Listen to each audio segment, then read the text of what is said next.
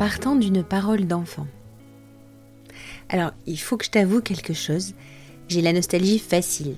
Mais quand je te dis facile, c'est vraiment facile. Hein. C'est vraiment comme une vague de sentiments, de souvenirs qui me montent de l'estomac, qui remonte jusqu'à ma gorge, qui me prend comme une vague qui me submerge. C'est pas toujours facile à vivre, mais c'est comme ça. Je suis comme ça. Aujourd'hui, le défi J'envoie, qui est suivi par plusieurs podcasteurs francophones issus de l'Académie du podcast, euh, a comme thématique en partant d'une parole d'enfant. Alors ce défi, sortir un épisode de podcast par jour sur tout le mois de janvier avec une thématique créative. La thématique créative, c'est en partant d'une parole d'enfant pour l'épisode d'aujourd'hui. J'ai réfléchi longtemps, j'ai eu un peu de mal à trouver. Je me demandais si j'allais partir d'une parole d'un de mes enfants. Bon, ils sont grands, mais j'avoue que bah, justement, comme ils sont grands, ils m'en ont sorti des belles et des, des vertes et des pas mûres, comme on dit chez moi. Mais il m'est il m'est survenu ce souvenir très émouvant de l'épisode du calendrier de l'Avent que j'avais fait l'année dernière, que j'avais fait aussi sous forme de podcast, où j'avais recueilli des anecdotes de, de collègues ou d'acteurs de la radioprotection.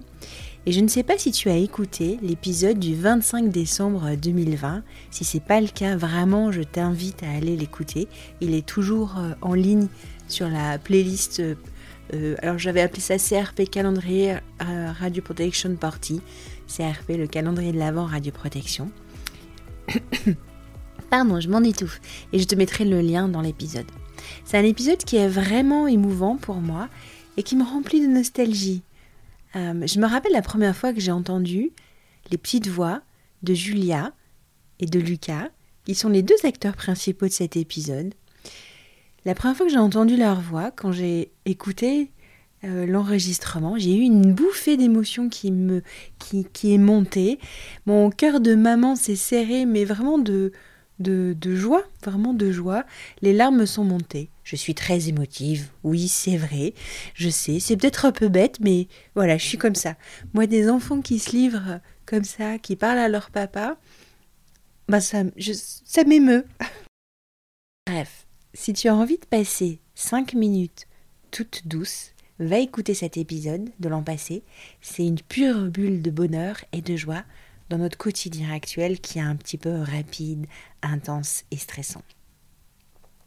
Alors, c'est vrai que parfois, je trouve que c'est un peu douloureux de ressentir de la nostalgie, parce que ça me rappelle que le temps passe, le temps file, et je... Alors, je pourrais lutter hein, pour pas ressentir ça, pour pas ressentir cette nostalgie, mais j'ai découvert que ça en valait la peine. Me laisser finalement envahir par ce sentiment de joie ressenti à l'époque, lorsque j'ai entendu pour la première fois l'enregistrement de Julia et Lucas, et eh ben finalement ça me permet d'être dans l'instant présent tout en étant ancré dans des moments qui comptent pour moi. Sais-tu qu'en fait il n'existe que quatre sentiments de base? Un seul positif et trois négatifs. Le positif, c'est la joie, bien sûr, et les trois autres sentiments négatifs sont la peur, la colère et la tristesse. Tous les autres sentiments sont une déclinaison de ces quatre sentiments de base. C'est un peu comme les couleurs primaires et les couleurs secondaires. On est dans une société aujourd'hui où on évoque finalement très peu ces sentiments. Savoir reconnaître et décrire ces quatre sentiments, dans ton rôle de conseiller en radioprotection, ça peut vraiment être utile afin de t'ancrer dans les moments qui comptent pour toi et où tu as ressenti de la joie et pour profiter du moment présent en étant bien dans tes baskets. Oui, être bien dans tes baskets, parce que la personne compétente en radioprotection devient un conseiller en radioprotection. Elle endosse une blouse de travail qui est bien plus large que celle qu'elle portait avant. Et on va découvrir ensemble dans les épisodes à venir du podcast Radioprotection ce changement de mindset de la PCR. Alors notamment on va balayer le décret 2018-434 de juin 2018 qui concerne le Code de la santé publique et euh, l'article R 1333-19 qui reprend toutes les missions du conseiller en radioprotection dans le cadre du Code de la santé euh, publique. Ce changement, il va pas se faire en quelques jours, ce changement de blouse. Alors, je parle de blouse parce que je suis PCR, CRP à l'hôpital et ma mission maintenant, c'est de former les futures personnes compétentes en radioprotection du secteur médical. Donc ce changement, il va pas se faire de blouse. Oui, du coup, médical, on porte des blouses à l'hôpital.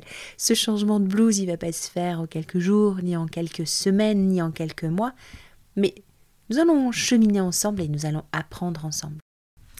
L'article L1333-7 du Code de la santé publique nous explique que le responsable de l'activité nucléaire, le RAN, R-A-N, responsable de l'activité nucléaire, met en œuvre, dans le respect des trois grands principes que tu connais forcément par cœur, justification, optimisation, limitation. Donc le RAN, il met en œuvre des moyens et des mesures qui permettent d'assurer la protection de la santé publique, de la salubrité de la sécurité publique, et de l'environnement. Donc il met en œuvre des moyens et des mesures pour prévenir les risques ou les inconvénients d'une activité qui utilise des rayonnements ionisants, donc liés à l'exercice de cette activité, ou liés à des actes de malveillance en lien avec cette activité, et ce dès la mise en service de l'activité jusqu'à la phase postérieure à la cessation de cette activité. On est vraiment sur tout le cycle de vie de l'installation. Donc ça, c'est les responsabilités du RAN, du responsable de l'activité nucléaire. Le conseiller en radioprotection, sa première mission, qui est nommée dans le Code de la santé publique, c'est de donner des conseils en ce qui concerne l'examen préalable du point de vue de la radioprotection, des plans, des installations, au regard de toutes les responsabilités et missions que je viens de nommer du responsable de l'activité nucléaire.